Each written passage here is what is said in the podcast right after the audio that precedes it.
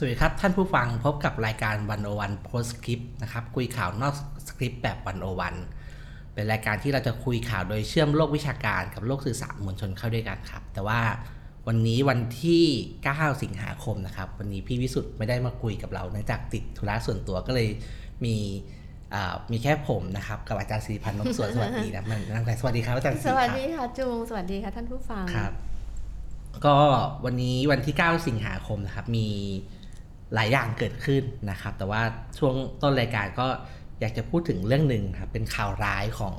วงวิชาการ แล้วก็เอ่อจริงๆ ไม่ใช่แค่วงวิชาการครับอาจารย์นิธิเอียวศรีวงศ์เนี่ยค่ะก็มีคุณอุปการกับหลายวงการเลยนะครับคืออาจารย์นิธิเนี่ยก็เอ่อเสียชีวิตวันที่ 7 สิงหาคมนะครับ ก็เลยอยากพูดถึงอาจารย์นิธินิดนึงครับอาจารย์ค่ะสิครับ ก็เอ่อ คือผมเพิ่งไปอ่านบทความอาจารย์นิธิย้อนย้อนหลังไปนะครับ ก็พบว่าอาจารย์นิธิจริงๆอาจารย์เขียนบทความไว้เยอะมากนะครับ แต่บทความสุดท้ายที่อาจารย์เขียนถึงเรื่องการเมืองปัจจุบันเนี่ยก็คือเขียนหลังที่จากที่พรรคก้าวไกลเนี่ยชนะเลือกตั้งค่ะนะครับ คือในบทความชื่อความรุนแรงในการเปลี่ยนผ่านเนี่ย อาจารย์ก็แสดงถึงความกังวลเรื่องการเปลี่ยนผ่านในสังคมไทยนะครับว่า มันจะจบลงด้วยความรุนแรงไหมซึ่งอาจารย์บอกว่ามีความเสี่ยงสูงมากค่ะแล้วถ้าเกิดขึ้นเนี่ยครั้งเนี้ยจะรุนแรงกว่าครั้งไหนๆนะครับ ก็เป็นบทวิเคราะห์แต่ว่าตอนตอนท้ายเนี่ยผมคิดว่าน่าสนใจมาก อาจารย์บอกว่า คืออาจารย์ก็หวังว่าการเปลี่ยนผ่านเนี่ยจะเป็นไปโดยสันติค่ะใช่ไหมครับแล้วอาจารย์พยายามชี้ให้เห็นว่าต่อให้การเปลี่ยนผ่านในในกรอบที่เป็นไปด้วยความสันติเนี่ย กลุ่ม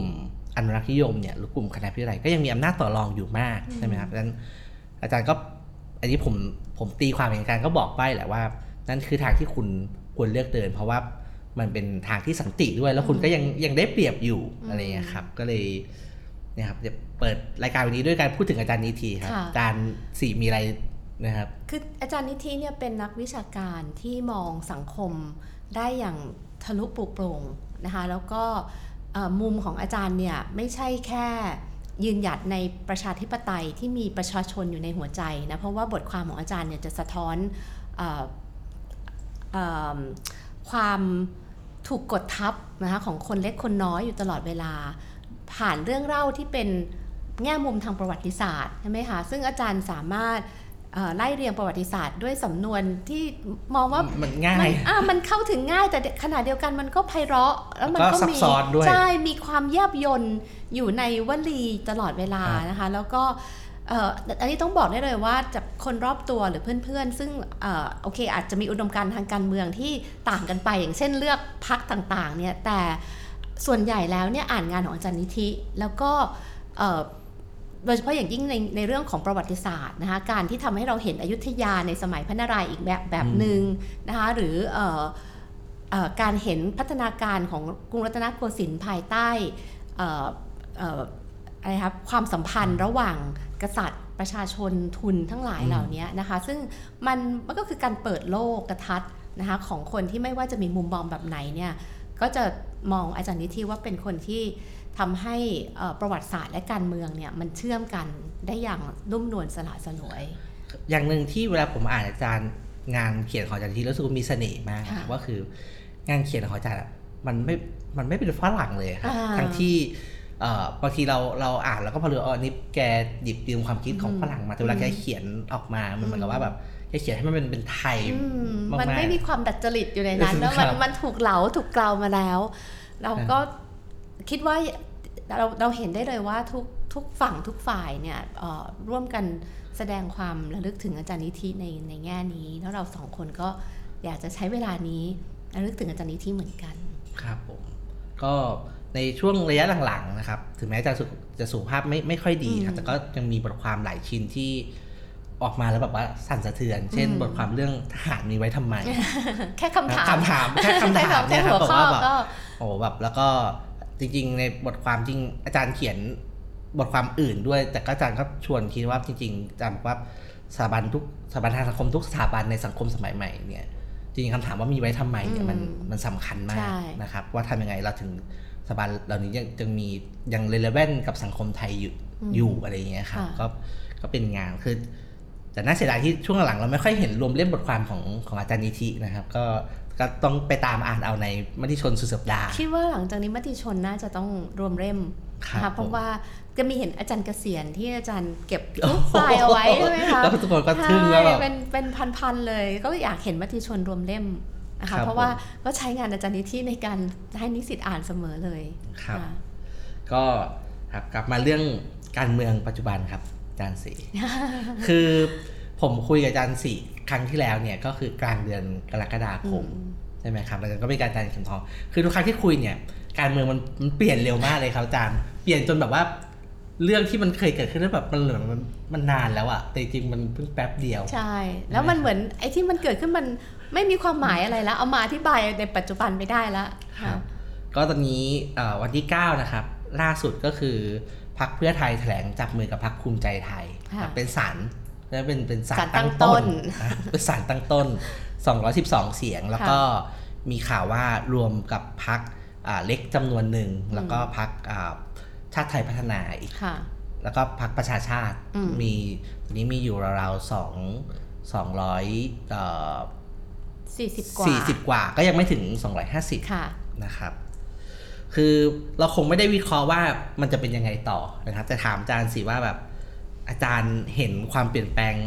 ทางการเมืองที่มันเกิดขึ้นแบบชนิดรายวันรายชั่วโมงเนี่ยอืมอาจารย์มองเห็นอะไรบ้างครับวันนี้ คือในแง่หนึ่งเนี่ยมันดีนะคะที่การต่อรองจริง ๆ เนี่ยที่คุยกับจุงไว้เบื้องหลังเนี่ยก็คือว่าเขาไม่ได้ต่อรองกันหน้าจอหรอกเขาฮะคุยกันไว้แล้ว แล้วพูดจริง ๆ เลยนะคะ เท่าที่ประเมินเนี่ยเพื่อไทยกับภูมิใจไทยเนี่ยคุยกันไว้นานแล้ว คือนานแล้วนานขนาดไหนนานนานแล้วเนี่ยเอิ่มคืออย่างนี้ดูถ้าเราดูท่าทีของภูมิใจไทยที่เห็นมาตลอดและสม่ำเสมอเนี่ยคือการปฏิเสธพักพลังประชารัฐ และรวมไทยสร้างชาติคือสองลุงนะคะคือภูมิใจไทยกับชาติไทยพัฒนาต้องบอกว่าสองพักเป็นพักที่ออกมาตั้งแต่แรกว่าไม่เอารัฐบาลเสียงข้างน้อยอืมดังนั้นจุดเนี้ยถ้าเกิดเรามองย้อนกลับไปเราจะเห็นว่า อันนี้บอกเป็นในว่าอย่ามาชวนไปตั้งรัฐบาลเสียงข้างน้อยนะครับ นะคะแล้วก็ถ้าถ้าคุณไม่ตั้งรัฐบาลเสียงข้างน้อยหมายความว่าอะไรหมายความว่าคุณก็ต้องมารวมกับเพื่อไทย ถึงจะเป็นอืมรัฐบาลเสียงข้างมากได้ ดังนั้นถ้ามองในแง่นี้เนี่ยหมากเมื่อวานโดยส่วนตัวเนี่ยไม่ไม่ได้มองว่ามันเพิ่งเกิดนะคะแต่ถามว่าเอ่อที่เราเห็นการต่อรองหน้าจอทีวีเนี่ยถ้ามองในแง่ดีก็คือว่าเขากำลังให้ประชาชน เอ่อเตรียมความพร้อมกับเขาว่ามันมันจะเห็นอะไรบ้างอืมแต่ว่าเบื้องหลังเนี่ยมันคุยกันแล้วแล้วคุยกันนานแล้วนะคะถึงแม้จุงจะบอกว่าอะไม่ต้องวิเคราะห์ แต่ว่าตัวเลข 243เนี่ยสิ่งที่เราเห็นสิ่งที่เราเห็นตอนนี้ก็คือยังไม่ได้รัฐบาลเสียงข้างมากในสภาผู้แทนราษฎร แต่สิ่งที่เราเห็นควบคู่กันไปก็คือว่าประชาธิปัตย์ยังเลือกหัวหน้าพักไม่ได้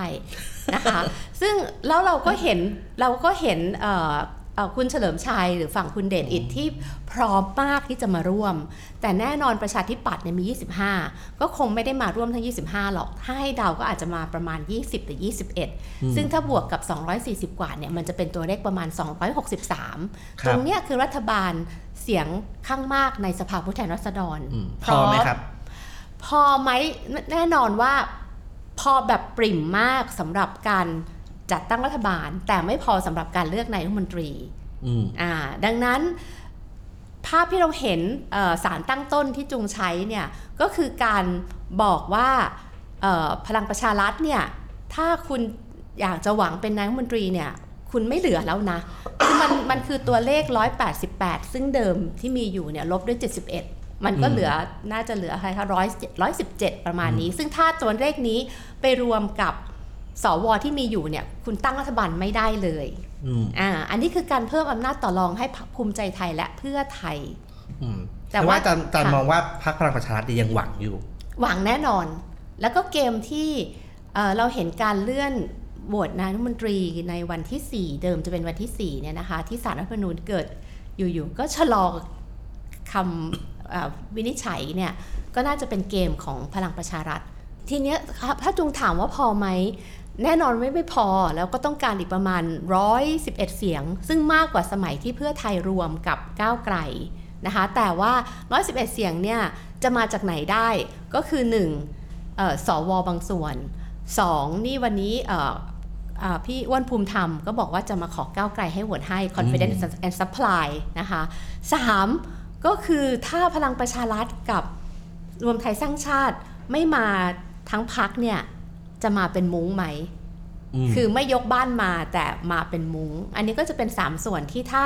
เอ่อสามส่วนนี้มาเติมเต็มได้ก็จะได้ 374 แต่ถ้าไม่ได้เนี่ยเอ่อการเลือกกระบวนการเลือกนายกรัฐมนตรีก็จะยื่นยืดต่อไป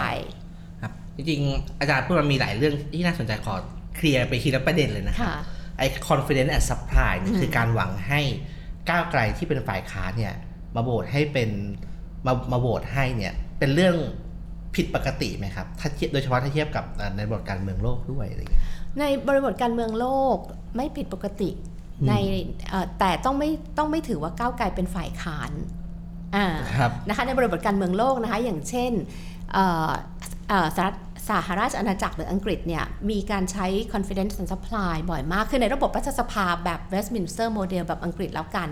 อย่างอังกฤษเองนะคะหรือ ออสเตรเลียนะคะก็คือมีบางพรรคที่ไม่สะดวกใจที่จะร่วมรัฐบาล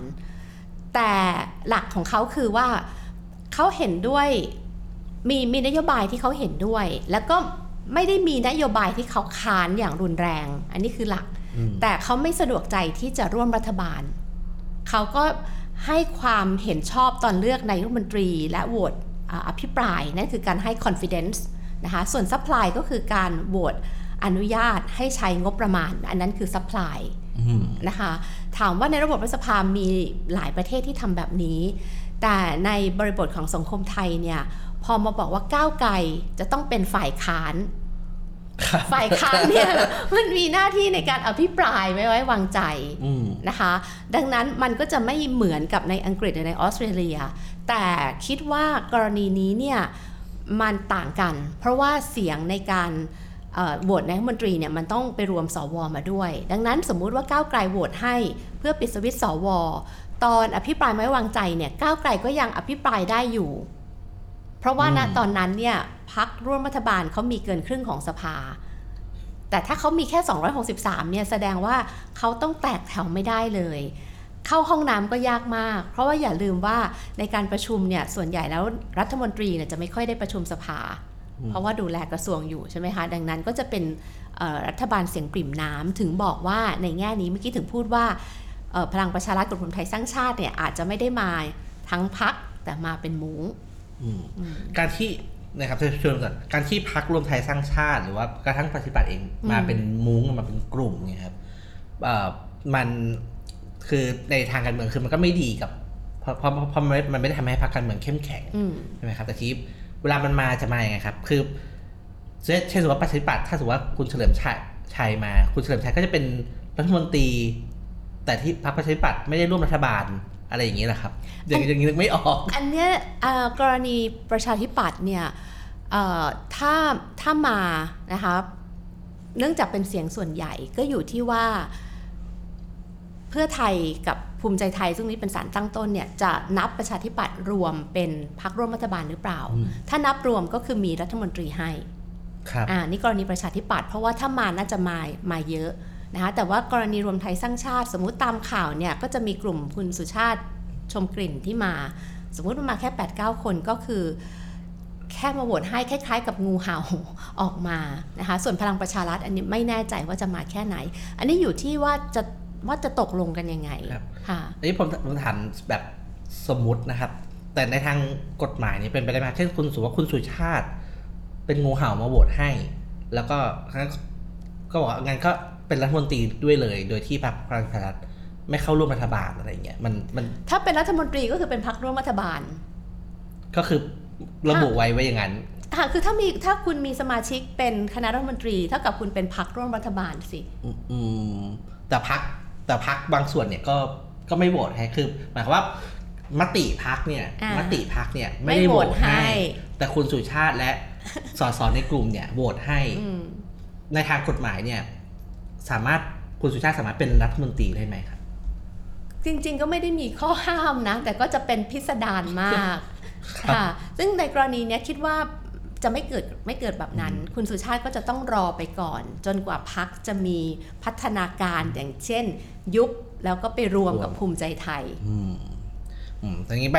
ใบดีไซน์นี้คือพักการเมืองก็อ่อนอ่อนแอมากเลยนะครับแน่นอนคือในแง่นี้เอ่อเอ่อสถาบันพรรคการเมืองจะดูอ่อนแอ แต่ถ้าเกิดมองแบบแบบความเป็นจริงนะคะพรรคเหล่านี้เนี่ยก็ไม่ได้มีความเป็นสถาบันไม่ได้มีองค์กรเอ่อที่ชัดเจนอยู่แล้ว อย่างกรณีรวมไทยสร้างชาติเนี่ย คะแนนเสียงปาร์ตี้ลิสต์ประมาณ 3 ล้านกว่าเนี่ยก็ได้มาโดยตัวบุคคลก็คือเอ่อพลเอกประยุทธ์นะคะดังนั้นเอ่อถ้าขับเคลื่อนแบบนี้เนี่ยในอนาคตเนี่ยเราจะเห็นพักก้าวไกลในด้านหนึ่งนะคะแล้วก็พักเพื่อไทยในด้านหนึ่ง ซึ่งตอนนี้กำลังเจอวิกฤตศรัทธาแน่ๆแหละนะคะแล้วก็อาจจะเจอสิ่งที่เรียกว่าการลงทันโดยโดยมวลชนมวลโดยผู้เลือกตั้งของเขานะคะแต่ว่า เดี๋ยวอาจจะมาคุยกันว่าเพื่อไทยจะต้องประเมินอะไรบ้าง แต่ว่าในแง่นี้ถ้ามันขับเคลื่อนไปเนี่ยเราจะเห็นพักกระจุกกระจิกเนี่ยหายไปอืมอ่าแล้วมันก็อาจจะเกิดเอ่ออะไรคะความพยายามที่พักรู้ว่าจะต้องเอิ่มสร้างลิงเกจหรือสายสัมพันธ์อะไรกับประชาชนในอนาคตเนี่ยกลับมองว่า เมื่อพักเล็กพักน้อยที่ไม่ได้มีความเชื่อมโยงกับประชาชนอย่างแท้จริงหายไปเนี่ยมันก็มีโอกาสและมีความหวังที่จะทำให้สถาบันพักการเมืองที่เหลืออยู่เนี่ยแข็งแรงขึ้นได้ครับ ทีนี้คืออย่างเท่าที่ผมตามการเมืองก็ไม่เคยเจอการเมืองที่มันแบบมันพลิกแบบเป็นลายบอกจะแถลงข่าว แล้วก็ยกเลิกแถลงข่าว แล้วก็เอ่อเบรก MOU วัน วันนี้พรุ่งนี้จะนัดตั้งรัฐบาลใหม่ คือเราไม่ส่วนตัวไม่เคยเจอการเมืองที่มันเปลี่ยนเร็วขนาดเนี้ยในประวัติศาสตร์การเมืองไทยมันมันมีบ้างไหมครับที่การเมืองที่มันแบบมันไม่แน่นอนขนาดนี้ แล้วก็ดีลเปลี่ยนกันแบบรายวันอะไรอย่างเงี้ยครับ ความความที่เราเห็นการเปลี่ยนเร็วนะคะแบบแทบหลายชั่วโมงเนี่ยอามองว่ามันเป็นอิทธิพลของโซเชียลมีเดียนะคะโซเชียลมีเดียเนี่ยมันมี 3S มันคือ speed ความเร็วต้องเร็วครับแล้วต้อง ทันต่อความความอยากรู้อยากเห็นของประชาชนใช่ไหมคะเอ่อ story คือคุณจะต้องเล่าเรื่องอะไร แล้วเล่าเรื่องเนี่ยมันเล่ากันเองไม่ได้ แล้วคุณต้องให้ประชาชนรับรู้ด้วยนะคะแล้วก็ sensation คืออารมณ์ร่วมประชาชนเนี่ยการเลือกตั้งครั้งนี้ความตื่นตัวกันการอยากมีส่วนร่วมประชาชนเนี่ยมันสูงมาก ดังนั้นเราถึงเห็นการการแถลงข่าวผ่านสื่อ แล้วก็มีโซเชียลมีเดียไลฟ์ตลอดเวลา ในอดีตมันไม่มี แพลตฟอร์มนี้และไม่มีกลไกนี้เอ่ออำนวยความสะดวกด้านหนึ่ง แล้วก็เป็นแรงกดดันของพรรคการเมืองด้วย แต่ถ้าเกิดเราจะมองย้อนกลับไปตอนปี 35 เนี่ยนะคะอ่าอ่าเลือกเลือกตั้งเราสามห้าเนี่ยเรามีการเลือกตั้งสองครั้ง คือมีนาครั้งหนึ่งกับกรกฎาครั้งหนึ่งแล้วเราก็จะเห็นว่าตอนแรกเอ่อตอนแรกเป็นคุณเอ่อนรงค์วงศ์วันก่อนนะคะแล้วคุณนรงค์วงศ์วันเนี่ยก็ถูกสหรัฐอเมริกาเอ่อ บอกว่ามีปัญหาเรื่องการค้ายานะคะก็หมดคุณสมบัติจะเป็นนายกรัฐมนตรี ก็จะต้องเป็นเอ่อคนถัดมาคือคุณสมบูรณ์ระหงนะคะแต่ปรากฏว่าอ่าคุณอาทิตย์กำลังเอกเอาโทษที่คุณอาทิตย์อุไรรัตน์นะคะเสนอชื่อคุณอนันต์ปัญญารชุน อันนั้นก็ต้องถือว่าเป็นการพลิกครับที่ที่ระทึกแล้วก็เอ่ออะไรคะกระทันหันมากอืมแต่ว่าเราเราถูกบอกเล่าทีหลังทีหลังอ่าเราไม่ได้ เรียลไทม์กับการเห็นว่าอืมอันนี้เอ่อปิดตัด MOU นะ อันนี้เรียกประชุมแล้ววันนี้เอ่อพลิกไม่ได้ยกเลิกประชุมแล้วอะไรอย่างนี้ค่ะอาจารย์สีพูดมาก็น่าสนใจเพราะพอดีวันก่อนเห็น status ของคนที่ทำงานในวงการบันเทิงค่ะเขาบอกครับว่าเดี๋ยวนี้อ่าอ่ารายการบันเทิงเนี่ยจัดแล้วไม่ค่อยมีเรตติ้งอ่าสู้รายการการเมืองไม่ได้ ทีนี้เราเลยเริ่มเห็นนักการเมืองเนี่ยเริ่มไปออกรายการเอ่อ กึ่งบันเทิงบ้างแล้วนักวิชาการด้วยนี่โทรมาตลอดแต่ว่าโอ้โหตัวเองเป็นนักวิชาการก็เลยไม่ไปออกโหนกระแสเอาอาจารย์ต้องไปออกผลกระแสด้วยเหรอครับโทรมาหกครั้งอืมจนเขาอาจจะงอนแล้วอ่าครับแต่มาออกกับจุง คือเราเห็นคืออาจารย์สี่เนี่ยเป็นคนหนึ่งที่วิจารณ์รัฐธรรมนูญ60มาตลอดใช่ไหมครับ ตั้งแต่ผ่านประชามติไปจนมาถึงวันนี้จริงๆเนี่ย คิดไหมครับว่ามันมันจะวุ่นวายขนาดเนี่ยเพราะเพอรัฐธรรมนูญพอรัฐธรรมนูญฉบับเนี่ยคิดจริง ๆ ค่ะ อืม แต่ว่าที่เราเห็นวันนี้ก็ต้องต้องบอกว่าเกินความคาดหมายอยู่ แต่แต่เชื่อจริง ๆ ว่ารัฐธรรมนูญ60 เคยพูดไว้นานแล้วว่ามันจะทำให้เกิดปรากฏการณ์ทางการเมืองที่ที่หลายสถาบันทางการเมืองมันจะถูกดึงลงมาให้เอ่อความเชื่อมั่นความศรัทธานะคะ แต่ว่า ปรปรากฏการณ์ที่มันเกิดขึ้นในวันนี้เนี่ยเอ่อเนื่องจากตัวรัฐธรรมนูญเองมีผลให้ผลที่ตามมาเนี่ยไม่ได้เป็นไปตามที่คนร่างรัฐธรรมนูญคาดไว้เท่าไหร่อ่านะคะมันมันมีความ มีตัวแปรมีแทรกตัวซ้อนเยอะอ่าอย่างเช่นโดยเฉพาะการเกิดขึ้นของก้าวไกล มันเป็นตัวแปรที่คาดไม่ถึงอะคนล่างก็คาดไม่ถึงดังนั้น พลวัตที่มันมันเกิดขึ้นเนี่ยมันหนักหนาแล้วก็ถาโถมพอสมควร แต่ในฐานะรัฐศาสตร์อยากจะบอกแบบนี้ว่า มันมันเป็นช่วงเวลาที่น่าสนใจไอ้สิ่งที่เราเรียกว่าเป็นการต่อรองในการเข้าสู่อำนาจทางการเมืองสำหรับนักรัฐศาสตร์ ซึ่งเรารู้อยู่แล้วว่า เราไม่ได้อยู่ในระบอบประชาธิปไตยเรากำลังอยู่ในระบอบที่มีทหารเป็นผู้พิทักษ์ครับนะคะแล้วก็เอ่อใช้กลไก เอ่อเรียกว่า competitive authoritarianism อะอำนาจนิยมที่ยอมให้มีการแข่งขันอำนาจอำนาจนิยมที่ยอมให้มีการเลือกตั้ง ดังนั้นถามแล้วเราไม่ประหลาดใจ แล้วเราอยากจะดูว่ามันปรากฏการณ์เหล่านี้มันจะเผยโฉมหน้าอะไรออกมาอีก แล้วตัวแสดงทางการเมืองเนี่ยจะจะต้องถูกเอ่อเปิดเปลือยให้ให้เราเห็นถึงท่าแท้ของเขามากน้อยแค่ไหนอืมซึ่งก็จะเป็นอีกประเด็นใหญ่ประเด็นหนึ่งที่ชวนคุยกันวันนี้นะครับเอ่อ คือมีคนวิจารณ์เยอะคือมาวิวิจารณ์พรรคเพื่อไทยเยอะมากครับการตัดสินใจมูฟทางการเมืองแบบนี้ใช่ไหมครับ แล้วก็เราจะเห็นคนคนเสื้อแดงจำนวนหนึ่งก็ออกไปแบบประท้วงนะครับ มีการแบบโยนรูปคืนเสื้ออะไรอย่างเงี้ยครับเลยถามอาจารย์สิครับว่าคือเพื่อไทยเนี่ยคนก็บอกว่าเครดิตหรือว่าแอสเซทที่สำคัญมาก ๆ ของเขานี่ก็คือ การที่เขาสามารถส่งมอบนโยบาย คือหาเสียงอย่างไรก็ทำตามแบบนั้นใช่ไหมตอนนี้คนก็เริ่มบอกว่าเนี่ยเนี่ยอย่างการที่คุณหมอชลนานให้สัมภาษณ์ว่าเป็นแค่เทคนิคการหาเสียงเฉยๆไม่ได้เป็นอะไรอย่างนั้นครับอาจารย์มองเรื่องนี้ยังไงครับ คือถ้ามองเพื่อไทยเนี่ยนะคะคิดว่าเพื่อไทยเจอโจทย์ยากจริง ๆ แล้วสิ่งที่เพื่อไทยกำลังพยายามทำอยู่เนี่ยคือการพยายามรักษา คำสัญญาช่วงของการเลือกตั้งนะคะทีนี้เมื่อกี้จุงบอกว่าจุดแข็งของเพื่อไทยเนี่ยชัดเจนก็คือการส่งมอบนโยบาย และถ้าเกิดเรามองความพยายามดิ้นรนของเพื่อไทยณปัจจุบันเนี่ยก็คือถ้าเขาไม่ได้เป็นรัฐบาล เขาไม่สามารถส่งมอบนโยบายได้ อันนี้คือสิ่งที่เขาต้องชั่งน้ำหนักอยู่ว่า เขาจะเสียสัตว์ในช่วงของการหาเสียงเลือกตั้งบางส่วน เพื่อครับที่จะเป็นรัฐบาลจัดตั้งรัฐบาลและจะใช้ความจุดแข็งของตัวเองก็คือการส่งมอบนโยบายเนี่ยได้หรือเปล่า คือคืออะสมมติพูดง่ายๆว่าเรามองว่าถ้าเพื่อไทยเลือกที่จะยืนอยู่กับก้าวไกล แล้วรอไปอีก 9 เดือน 10 เดือนอย่างที่อ่าหลายคนเรียกร้องเนี่ยถามว่าในที่สุดแล้วจะได้จัดตั้งรัฐบาลไหมก็ก็ไม่ชัวร์อีก ก็ไม่ชัวร์อีก ถูกแล้วก็ไม่ชัวร์อีก เพราะว่า ถ้าถ้าเราพูดถึงอาจารย์นิธิตอนต้น แล้วอาจารย์นิธิก็เป็นเป็นผู้ที่มองเห็นเหตุการณ์ล่วงหน้าว่ามันจะเกิดอะไรขึ้น แล้วก็ความรุนแรงที่อาจจะเกิดขึ้นเนี่ยเอ่อโอกาสจริง ๆ พูดจริง ๆ เลยค่ะ โอกาสที่ก้าวไกลจะจะได้จัดตั้งรัฐบาลในครั้งนี้เนี่ยน้อยน้อยมากนะคะแล้วเพื่อไทยแน่นอนต้องมองออก ดังนั้นเพื่อไทยก็รอไม่ได้ อันนี้คือเราไม่ได้มองว่าเอ่อเราอยากเห็นอะไรนะ เรากำลังมองในแว่นของเขาว่า เขาจะจะต้องดำเนินยุทธศาสตร์อย่างไรนะคะ ทีนี้เอ่อเมื่อกี้จุงถามเรื่องกรณีไล่ไล่หนูตีงูเห่าตีงูเห่าครับนะคะซึ่งอันนี้ก็ต้องบอกว่าเอ่อคำพูดของคุณหมอชนน่านอาจจะอาจจะเอ่อสะกิดความรู้สึกนะคะในแง่ที่บอกว่ามันเป็นเทคนิคของการของการหาเสียง ซึ่งจริงๆอะถ้ามองย้อนกลับไปเขาตีงูเห่าก็เพราะว่าเอ่อ ภูมิใจไทยเนี่ยไปไปดึงสไปสดึงของเขามาเพื่อไทยอ่าในมาอ่าประในมาณศรีนั้นสะเกดแล้วเขาก็เอาไอ้ไอ้ไอ้สโลแกนอันเนี้ยมันก็คือใช้เพื่อช่วงของการหาเสียงจริงๆเอ่อแต่ว่าสิ่งที่มองว่าเพื่อไทยกำลังทำและถ้าเกิดเรามองว่าหลายคนมองว่าเลือกตั้งไปทำไมเอ่อในที่สุดแล้วสวก็เป็นคนตัดสินประชาเสียงประชาชนไม่ได้มีความหมายเนี่ยคือถ้ามองในมุมของเพื่อไทยเนี่ยจริง ๆ แล้วเขาพยายามอย่างมากที่จะรักษาคำ พูดว่าเขาจะไม่ไปรวมกับสองลุงอืมอย่างมากที่สุด อันนี้ก็คือเราถึงเห็นความพยายามจับมือกับเอ่อภูมิใจไทยใช่เมื่อวาน แล้วก็ตั้งรัฐบาลที่ตอนนี้อะมี 240 ซึ่งถ้าได้ประชาธิปัตย์มาก็ประมาณ 263 แล้วถึงต้องไปขอให้ก้าวไกลมาโหวตให้รวมกับสว คือถ้ามองในแง่นี้เนี่ยเอ่อสิ่งที่เพื่อไทยต้องชั่งน้ำหนักก็คือว่า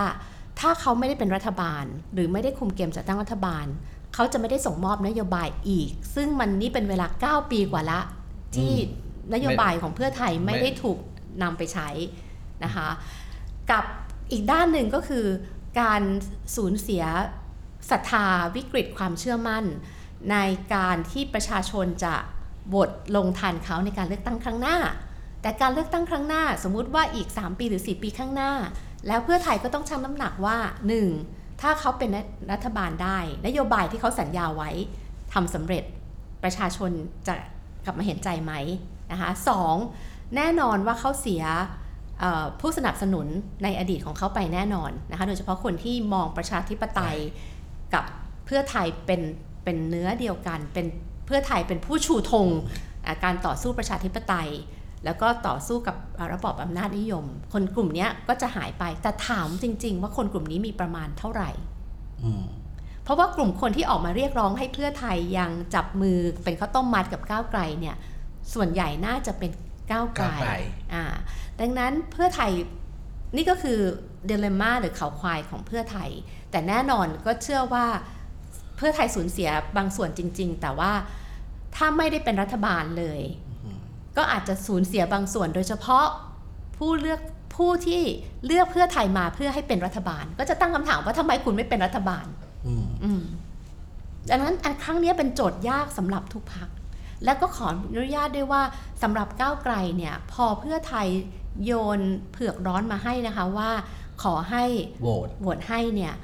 ก้าวไกลก็จะต้องมีคำตอบเหมือนกัน แน่นอนว่าอาอาจจะบอกว่าเราจะโหวตให้ในกรณีที่ เพื่อไทยเป็นแกนนำแต่ต้องมีก้าวไกลร่วมอยู่ด้วย อันนั้นมันง่ายยังไงก็ต้องโหวตอยู่แล้ว แต่คำถามคือถ้าก้าวไกลอยากปิดสวิตช์สวแล้วก็ไปยื่นให้แก้รัฐธรรมนูญ272 เนี่ย เพื่อให้ปิดสวิตช์สว ถ้าก้าวไกลโหวตให้ ก็จะไม่ต้องใช้เสียงสว 263 บวก 151 ไม่ต้องใช้เสียงสวทำไมคุณไม่โหวตให้ แสดงว่าคุณอยากเป็นรัฐบาลอย่างเดียวอืมจะเห็นว่าในภาวะแบบนี้ ทุกพักกำลังเจอโจโจททย์ย์หนักยากคือจริงๆอ่าผมเองเป็นคนที่สนใจการเปลี่ยนผ่านในพรรคเพื่อไทยครับเพราะว่าเป็นพรรคเพื่อไทยเป็นพรรคการเมืองที่ก็อยู่มาถ้านับจากไทยรักไทยเนี่ยก็ยี่ยี่สิบปี20กว่าปีใช่ยี่สิบกว่าปีใช่ไหมครับแล้วเราเริ่มเห็นการเปลี่ยนผ่านเห็นการที่คุณอุ้งอิง แล้วก็มีคนรุ่นใหม่จำนวนหนึ่งเนี่ยที่เข้ามาในพรรคแต่ว่าเอ่อเขาเรียกว่าอะไรคือ คืออุ้งคุณอุ้งอิงเนี่ยเป็นคนที่มีแอสเซททางการเมืองอืมใช่ไหมครับ แต่ว่าพอเป็นมูฟอย่างนี้เนี่ยมันจะทำให้เอ่อคนรุ่นใหม่อย่างคุณอุ้งอิงเนี่ยถ้าเล่นการเมืองตอนเนี่ยทุกครั้งที่สุกไปปะไปปราศัยเลยอย่างเงี้ยก็จะโดนแซวว่าเนี่ยเพื่อการโฆษณาเท่านั้นอีกหรือเปล่าอืมอะไรอย่างงี้ใช่ไหมครับใช่แล้วก็กลายเป็นที่เวลาพูดอะไรคนก็จะเริ่มแบบเอ่อไม่เชื่อแหละอันนี้ใช่ในระยะยาวมันมันส่งผล อะไรยังไงไหมครับอาจารย์มองยังเอไงอส่งผลแน่นอน อันนี้ต้องต้องพูดจริง ๆ ว่าไม่เราไม่ได้ตั้งใจจะพูดนะ แต่ว่ามันเชื่อมโยงกับการที่คุณทักษิณอยากกลับบ้าน อืม แล้วก็เอ่อคำเพอร์เจอร์ของคุณอุ๊งอิ๊งเนี่ยก็อาจจะกลายเป็นมีมในอืมอนาคตเอ่อหรือว่าเอ่อเพื่อการโฆษณาเท่านั้น แต่ว่าเอ่อทั้งหมดเนี่ยมันอยู่ในบริบททางสังคมการเมืองที่ตัว demographic หรือประชากร กลุ่มประชากรเนี่ยมันเปลี่ยนแปลงอย่างรวดเร็วด้วย ต่อให้เอ่อเพื่อไทยไม่ทำ move แบบนี้ทางการเมืองเนี่ยกลุ่มประชากรรุ่นใหม่นะคะผู้ใช้สิทธิ์เลือกตั้งครั้งแรก ซึ่งทุกปีจะเพิ่มขึ้นประมาณ 3 0 0 0 0 0 4 0 0 0 0 คนเนี่ยนะคะ4ปีก็เนี่ยประมาณ 6 7 0 0 0 0เนี่ยนะคะจะเลือกก้าวไกลโดยโดยอัตโนมัติเขาเรียกว่า by default อะมันเหมือนกับเลือกโดยอัตโนมัติอยู่แล้วทำไมทำไมถึงเป็นอย่างนั้นครับ คือมันมีเอ่องานวิจัยของต่างประเทศเนี่ยบอกว่าเอ่อ ถ้ารัฐบาลทำงานดีนะคะ อีก3 generation อีก 3 การเลือกตั้ง คนที่เกิดและเติบโตมาในช่วงเวลานั้นเนี่ยจะเลือกรัฐบาลพักเดียว จะเลือกพักเดียวกับนะรัฐบาลนั้นอืมแต่ถ้าเกิดรัฐบาลนั้นทำงานไม่เข้าตาประชาชนอย่างอย่างเช่นเอ่อรัฐบาลทหารของพลังประชารัฐเนี่ย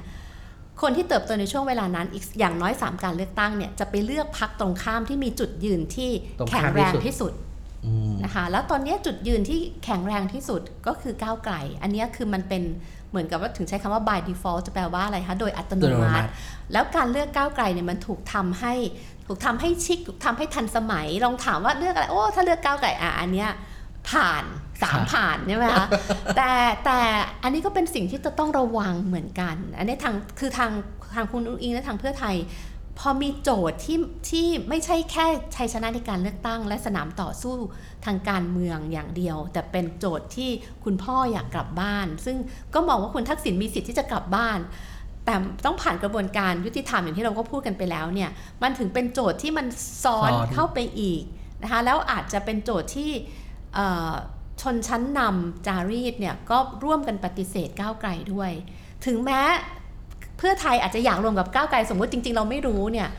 มันก็เป็นโจทย์ที่เหมือนกับว่าห้ามไม่ได้อืมดังนั้นทางของเพื่อไทยก็จะแคบและตีบแบบนี้ แล้วก็ต้องรอไปเสี่ยงเอาว่าอีก 4 ปีข้างหน้า ถ้าได้เป็นรัฐบาลจริง ๆ จะสามารถใช้นโยบายทางเศรษฐกิจเนี่ยขึ้นมาเป็นเครื่องมือได้อีกแค่ไหน แต่แต่ฐานเสียงจำนวนหนึ่งหายไปแน่ ๆ และคนรุ่นใหม่ที่เป็นเสียงเอ่ออะไรนะคะเอ่อ ประชาชนที่เป็นบท first time voter เนี่ยส่วนใหญ่แล้วก็จะจะไม่เลือกเพื่อไทยแต่พออาจารย์สีแล้วก็ถ้าสมมติว่าเราแบบใช้แว่นแบบทฤษฎีเกมเข้าเข้ามามองนะครับ ก็ก็เข้าใจเพื่อไทยมากขึ้น เพราะว่าถ้าสมมติว่าเขาต้องเล่นเกมประชาธิปไตยแบบจริง ๆ อะไรเงี้ยมันก็ยากมากที่จะไปแข่งกับก้าวไก่หมายว่าถ้าเส้นต้องก้าวจะก้าวหน้าขนาดไหนคือคือคือถ้าก้าวหน้าไปกว่า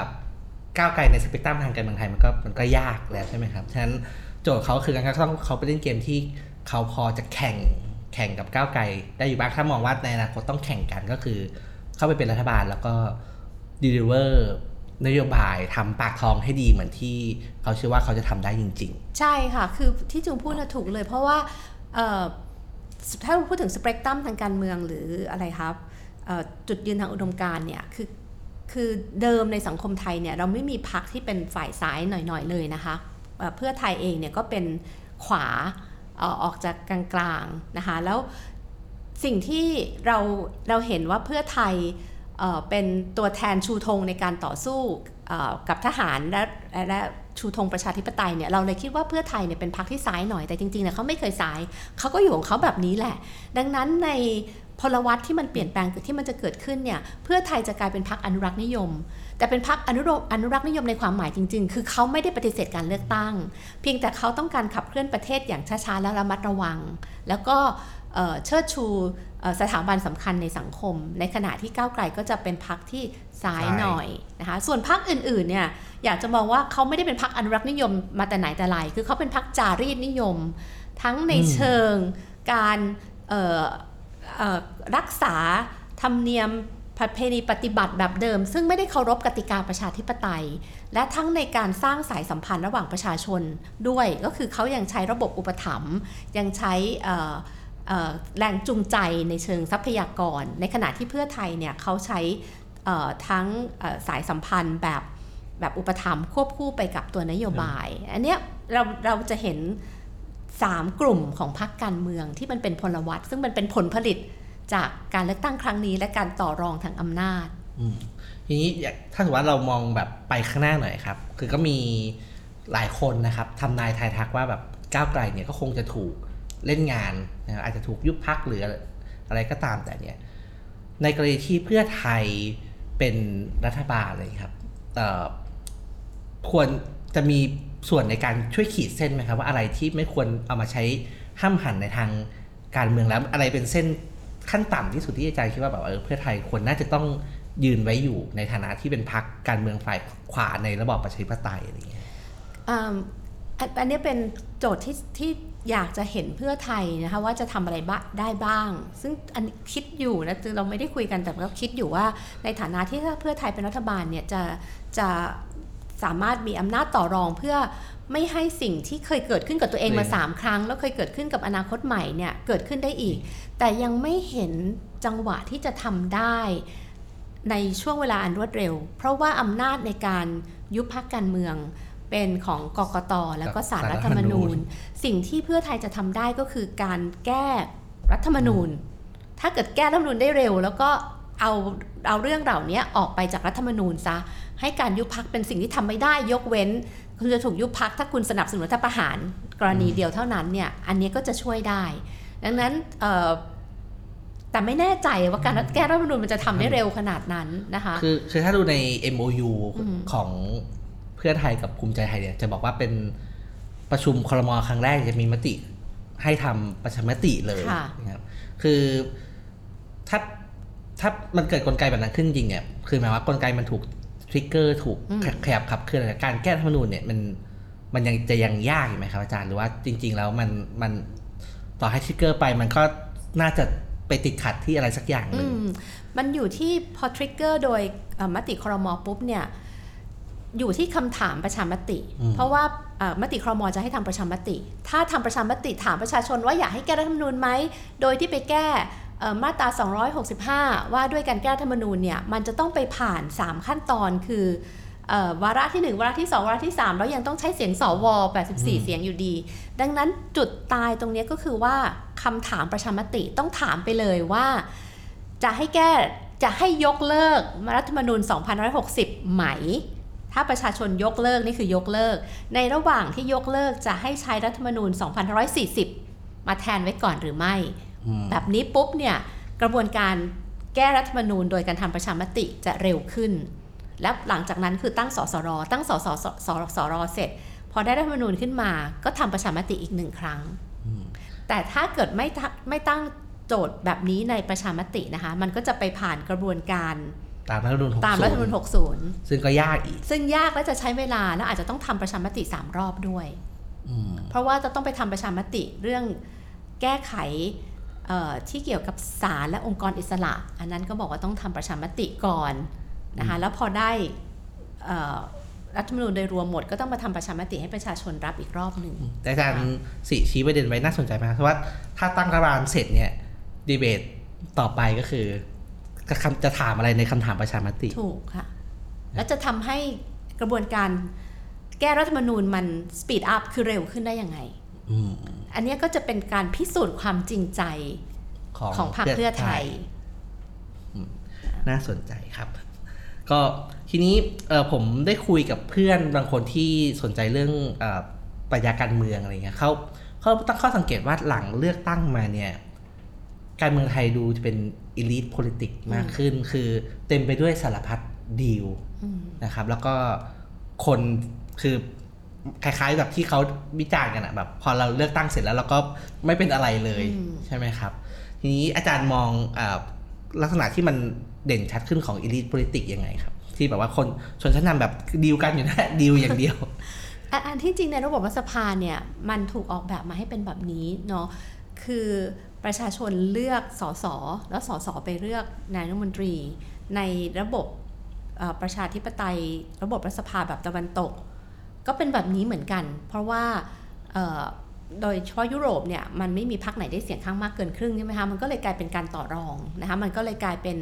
เอ่อ elite politics นะคะแต่ในสังคมไทยเนี่ยไอ้ความเป็นการเมืองของชนชั้นนำมันมันฉายอย่างโดดเด่นมากนะคะเพราะว่าอะไรเพราะว่าหนึ่งก็คือตัวรัฐธรรมนูญอย่างที่เราพูดกันไว้เนี่ยรัฐธรรมนูญฉบับนี้มันทำให้ในที่สุดแล้วเอ่อวุฒิสภาและทหารยังยังยังเป็นองค์กร คัดง้างเสียงข้างมากที่ก็จะพูดซ้ำๆไปครัซ้ำบๆมาที่เสียงประชาชนส่วนใหญ่ว่ายังไง ก็จะเป็นมีอีกกลุ่มหนึ่งที่มามาต่อกรกับเสียงของประชาชนเสมอ แต่ครั้งนี้เนี่ยมันยิ่งมันยิ่งชัดเพราะว่า เพราะอะไรคะเพราะว่าอีลิทเองไม่ได้มีความเป็นเอกภาพอืมถ้าอีลีดมีความเป็นเอกภาพ เราก็จะเห็นเหมือนตอนเลือกตั้ง 62 จบปุ๊บ 45 วันได้พลเอกประยุทธ์สวไม่แตกแถวพรรคการเมืองไม่แตกแถว แต่ครั้งนี้เพราะอะไรเพ ราะพรรคการเมืองเองก็แตกแถวภูมิใจไทยก็แตกออกมาจากพลังประชารัฐอืมพลังประชารัฐแตกออกมาเองก่อนกับรวมไทยสร้างชาติ ภูมิใจไทยแตกออกมาประชาธิปัตย์เองก็แตกนะคะดังนั้นถ้ามองแบบเอ่อการเมืองชนชั้นนำในแง่หนึ่งก็คือชนชั้นนำก็ไม่ได้เป็นเอกภาพ และจริง ๆ แล้วจังหวะที่ชนชั้นนำไม่เป็นเอกภาพเนี่ยเสียงของประชาชนมันจะมีความหมายที่สุด แล้วก็อยากจะมองแบบนี้ว่า การที่เพื่อไทย ก้าวไกลพยายามต่อรองกันทั้งหลายทั้งปวงเนี่ยแสดงว่าเสียงของประชาชนมันมีความหมายมาก และเขากลัวการถูกลงทันด้วยเสียงของประชาชนจริง ๆ และการเลือกตั้งครั้งนี้เนี่ยอย่างน้อยมันทำให้เห็นว่า เดิมประชาชนอาจจะเลือกจากสามสี่อย่างนะคะหนึ่งก็คืออบุคลาธิฐานเลือกเพราะว่าชอบตัวผู้นำสองเลือกเพราะระบบอุปถัมภ์นะคะสามเลือกเพราะนโยบาย แต่ตอนนี้สิ่งที่มันเพิ่มขึ้นมาคือเลือกเพราะจุดยืนที่เป็นประชาธิปไตย คุณมีนโยบายขายได้ก็จริง แต่นโยบายนั้นต้องผูกโยงกับประชาธิปไตย ตรงนี้แหละมันเป็นพลวัตใหม่ที่ยังไม่อยากให้คนรุ่นใหม่ท้ออะครับอยากจะพูดแบบนี้คือรู้ว่ามันมันมันเปลี่ยนไม่ได้เร็วอย่างที่เราคิด แต่มันเปลี่ยนแล้วแล้วมันเปลี่ยนมากด้วย ไม่อย่างนั้นการต่อรองที่เราเห็นอยู่เนี่ยจะไม่เกิดขึ้นในลักษณะนี้หรอกคือ คือผมได้ยินมามามาเยอะนะครับว่าโอ้ตอนที่เราทำรัฐธรรมนูน40 เนี่ย กระแสสังคมก็ก็แบบนี้แหละแบบประชาธิปไตยมามันมันมันเหมือนมันมีความเหมือนความต่างนะครับ กระแสที่แบบว่าโอเคแบบคุณต้องเป็นประชาธิปไตยนะคุณเราเราอยากได้รัฐบาลที่ที่ดีกว่านี้อะไรอย่างเงี้ยครับตอน 40 เนี่ยกระแสสังคมมีมีส่วนพอสมควร แต่ว่าจะเป็นกระแสสังคมของคนชั้นกลาง เพราะว่าตอนนั้นเนี่ย คนทั่วไปโดยเฉพาะต่างจังหวัดนะคะถึงแม้จะมีการเลือกสสรมาจากต่างจังหวัดเนี่ยมันยังไม่ได้เข้าไปถึง อันนี้ต้องบอกว่าด้วยแพลตฟอร์มโซเชียลมีเดียเนี่ยมันทำให้คนตามการเมืองอย่างเมื่อกี้ที่จุงว่าดารามาไม่สนใจจะมาสนใจว่าการเมืองคืออะไร เพราะว่ามันกระทบปากท้องตอน 40 ถึงแม้จะบอกว่านี่คือรัฐธรรมนูญกินได้ แต่คนไม่ได้รู้สึกหรอกว่าการเมืองมันกระทบชีวิตเราได้มากขนาดนั้น และ 40 เนี่ยพูดจริงๆแล้วมันเป็นการประดีประนอมของชนชั้นกลางกับชนชั้นนำอนุรักษ์มันถึงออกมาเป็นระบบรัฐสภาที่ยังมีองค์กรอิสระเต็มไปหมดที่มาเป็นอำนาจเอ่อ counter majoritarian คือคัดง้างเสียงข้างมากนี่แหละดังนั้นบรรยากาศของการร่างรัฐธรรมนูญอยากจะบอกว่าเป็นรัฐธรรมนูญ 67 แล้วกัน มันจะเปลี่ยนไปอืมนะมันมันจะมีการความกระตือรือร้น และความถาโถมของข้อมูลเนี่ยมากกว่านั้นเอ่อ การปฏิบัตินอมของชนชั้นนำแน่นอนมันมันต้องเกิดขึ้นน่ะนะคะ แต่ว่าเสียงของประชาชนคิดว่าจะมีความหมายมากมากกว่าตอน 40อืมงั้นเราก็คาดหวังได้ว่ารัฐธรรมนูญฉบับใหม่ถ้ามีกระบวนการร่างอะไรที่ที่โอเคเนี่ยก็ก็จะมีความก้าวหน้ากว่ารัฐธรรมนูญ40 อันนั้นนะเป็นความหวังแต่แน่นอนว่าชนชั้นนำภายใต้วิกฤตของเออจารีตนิยมเองเนี่ย เขาต้องเขาไม่ปล่อยมืออย่างอย่างให้ให้ฝั่งเสรีนิยมจะทำอะไรก็ได้ ดังนั้นคาดการณ์ได้ว่าก็ยังจะเห็นการเข้ามากำกับดูแลควบคุม เพื่อไม่ให้มันเป็นรัฐธรรมนูญที่เอ่อจะก้าวหน้าเกินไปสุดโต่งนะพูดง่ายๆนะคิดว่าอย่างอย่างที่สุดแล้วเนี่ยหมวด 1 หมวด 2 ของรัฐธรรมนูญเนี่ยอ่าจะจะน่าจะยังแตะต้องได้ยากนะหรือแตะต้องได้ในลักษณะที่ยังรักษาไว้ ซึ่งซึ่งอ่าโครงสร้างเดิม ใช่ ซึ่งโครงสร้างเดิมทีนี้มาช่วงท้ายของอารายการที่คุยกันวันนี้ครับ คืออาจารย์สีเพิ่งเปิดเทอมนะครับ นี้คือผมก็จะสงสัยคือเวลาอาจารย์สีก็ต้องออกแบบคอร์สใช่ไหมครับว่าเทอมนี้จะสอนอะไร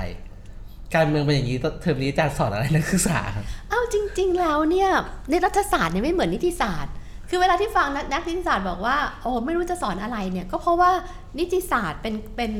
เป็นศาสตร์ที่ต้องทำรงไว้ซึ่งกฎหมายหลักคิดที่มันจะต้องสม่ำเสมอแล้วก็เป็นธรรม แต่รัฐศาสตร์ในทางตรงกันข้าม เป็นศาสตร์ที่พยายามหาคำอธิบายต่อปรากฏการณ์ทางการเมือง ดังนั้นในจังหวะนี้มันเป็นจังหวะที่เราสนุกที่สุด เพราะเราได้เห็นอะไรคะ political machination อะการก็สวน้าจทางการเมืองแล้วเราก็ไม่เคยหลอกนิสิตนักศึกษาว่านี่เรากำลังอยู่ในระบอบประชาธิปไตย ประชาธิปไตยต้องเป็นแบบนี้เป็นแท่งๆ เราเนี่ยกำลังอยู่ในระบอบอำนาจนิยมที่มีการเลือกตั้ง เรากำลังอยู่ในระบอบที่การต่อรองสู่อำนาจเนี่ยมันเป็นปรากฏการณ์ที่ มีเสน่ห์ดังนั้นดังนั้นตอนช่วงเวลาเนี้ยเอ่อบทสนทนาการถกเถียงและการออกแบบวิชาที่สอนเนี่ยสำหรับนักรัฐศาสตร์อย่างตัวเองเนี่ยถือว่าสนุกสนุกและมีความรุ่มรวยของของอะไรคะตัวอย่างมากมายนะคะทั้งเรื่องของพรรคการเมืองเรื่องของการเลือกตั้งการเข้าสู่อำนาจดิดิฉันคิดว่าโดยเฉพาะถ้ามองจริงๆนะไม่ได้มองด้วยว่าระบบรัฐสภาไทยเนี่ยมันล่มสลาย มันเคยแย่กว่านี้ แต่ตอนนี้มันคือความพยายามดิ้นรนที่จะที่เขาที่พักการเมืองเนี่ยเอ่อมีดิฉันยังคิดว่าประชามีประชาชนอยู่ในใจกลางของสมการนี้ที่จะรักษาระบบรัฐสภานี้ไว้ แต่มันอาจจะไม่ได้ตรงใจกับประชาชนจำนวนหนึ่งที่ก้าวหน้าไปกว่านักการเมืองแล้วอืมนี่ตอนก่อนเข้ารายการคุยกับอาจารย์สีไว้เหมือนกันคือ เราอาจารย์สีบอกว่าโอเค มันมีการดีลกันข้างหลังอยู่แน่ๆแต่ว่า ในทางหนึ่งเขาก็ทำให้เราเห็นว่ามันมีพับปิก negotiation คือแบบว่าใช่ออกมาแถลงข่าวอืมตอนนี้ถึงไหนแล้วยังไงแล้ว แล้วในบางลักษณะเนี่ยก็ก็เห็นอยู่นะครับว่ายังไม่มีคำตอบจริง ๆ เช่น ตอนนี้รออยู่ว่าจะมีใครแบบมาร่วมบ้างเนี่ยบางทีก็ค่ะก็เหมือนกับก็ยังไม่ชัดว่าแบบว่าใครจะเข้ามาบ้างอะไรอย่างเงี้ยครับ การที่เอ่อพรรคการเมืองต้องมาดีลกันผ่านสื่อเนี่ยโดยเฉพาะโดยเฉพาะก้าวไกลกับเพื่อไทยที่อาจันสีบอกว่าแบบว่าแปลว่าเสียงประชาชนมีความหมายเนี่ย มันมันเรานับเป็นความก้าวหน้าทางการเมืองได้ไหมฮะมันเป็นความก้าวหน้าที่ต้องระวัดระมัดระวังนะคะคืออย่างเมื่อกี้ที่บอกว่าพอโซเชียลมีเดียมาเป็นแพลตฟอร์มของการการถกแถลงเนี่ยเอ่อแล้วมันมี 3S ก็คือ speed story Story แล้วก็ sensation เนี่ยมันทำให้อารมณ์ร่วมมันเข้ามาเยอะ แล้วพอมันมีอารมณ์เนี่ยสิ่งที่มันเกิดขึ้นคือมันขาดเอ่อเวลาที่จะไตร่ตรอง คือ deliberative democracy เนี่ยมันหายไปในในแพลตฟอร์มนี้ ทีนี้เอ่อมันก็จะถูกเอ่อการเจรจาที่ที่ทั้งสองฝั่งอย่างเช่นเพื่อไทยก้าวไกลเนี่ยพยายามที่จะโยนหินถามทางด้วย พยายามที่จะใช้เสียงของประชาชนมากดดันครับอีกฝั่งหนึ่งด้วยเนี่ยมันก็จะเป็นแรงกดดันที่บางครั้งมันเกิดจากอารมณ์ มันมันไม่ได้มีการไต่ตองถกแถลงกันจริง ๆ ดังนั้นถ้า ถ้ามันจะดีนะคะเอ่อทั้งสองพักเนี่ยควรจะปิดประตูคุยกัน ไม่ต้องมาช็อกมิ้นท์หรือตอนนี้มีอะไรนะคะ ประชาชนช็อกประชาช็อกอะไรประชาชช็มอกพูไม่ได้คือหลายเรื่องเนี่ยมันมันมันต้องคุยกัน แล้วคุยกันให้นิ่งอะนะคะแล้วเอ่อโยนความเป็นไปได้ทั้งหมดเนี่ยบนโต๊ะเจรจาแล้วค่อยออกมาแถลงให้ประชาชนรับทราบอืมนะคะบางเรื่องเออออกมา ออกมาถามความเห็นประชาชนได้ แต่มันต้องมีช่องทางและวิธีการที่ไม่ใช่ฟังเฉพาะประชาชนที่มีอารมณ์ร่วม อันนี้มันเป็นความอันตรายของแพลตฟอร์มนี้ต้องเลือกใช้มันให้ถูกค่ะครับผมก็อย่างที่อาจารย์สีบอกครับคือผมก็เคยโพสต์ใน Facebook เหมือนกันว่า คือถ้าเราไม่ใช่คนไทยเนี่ย ช่วงนี้การเมืองไทยแบบ มัน มันสนุกสนุกสุดๆเลย ใช่ แต่ถ้าไม่ใช่คนไทยเนี่ยเขาก็จะไม่ค่อยเข้าใจใช่แต่แต่ว่า ฝรั่งอะขอให้เขียนอธิบายหน่อยว่า ตอนนี้มันเกิดอะไรขึ้น คือพอดีเราได้รับผลกระทบก็เลยแบบว่าก็เลยสนุกไปพร้อมกับความแบบเซ็งบ้างอะไรบ้างครับ แต่ว่าแต่ว่าสนุกจริงๆเพราะแบบเราไม่คิดว่าแบบมันจะมีอะไรเซอร์ไพรส์เราได้อีกแล้วครับเซอร์ไพรส์มันมาเรื่อยๆ ใช่เซอร์ไพรส์มาเรื่อยๆ ก็ต้องตามกันต่อครับ แล้วก็ถ้ามีอะไรเราก็คงได้หยิบมาพูดมาคุยนะครับมาวิเคราะห์ให้ฟังอีกครับยังไงวันนี้ ผมแล้วก็อาจารย์สีก็ลาไปก่อนครับ สวัสดีครับ สวัสดีค่ะ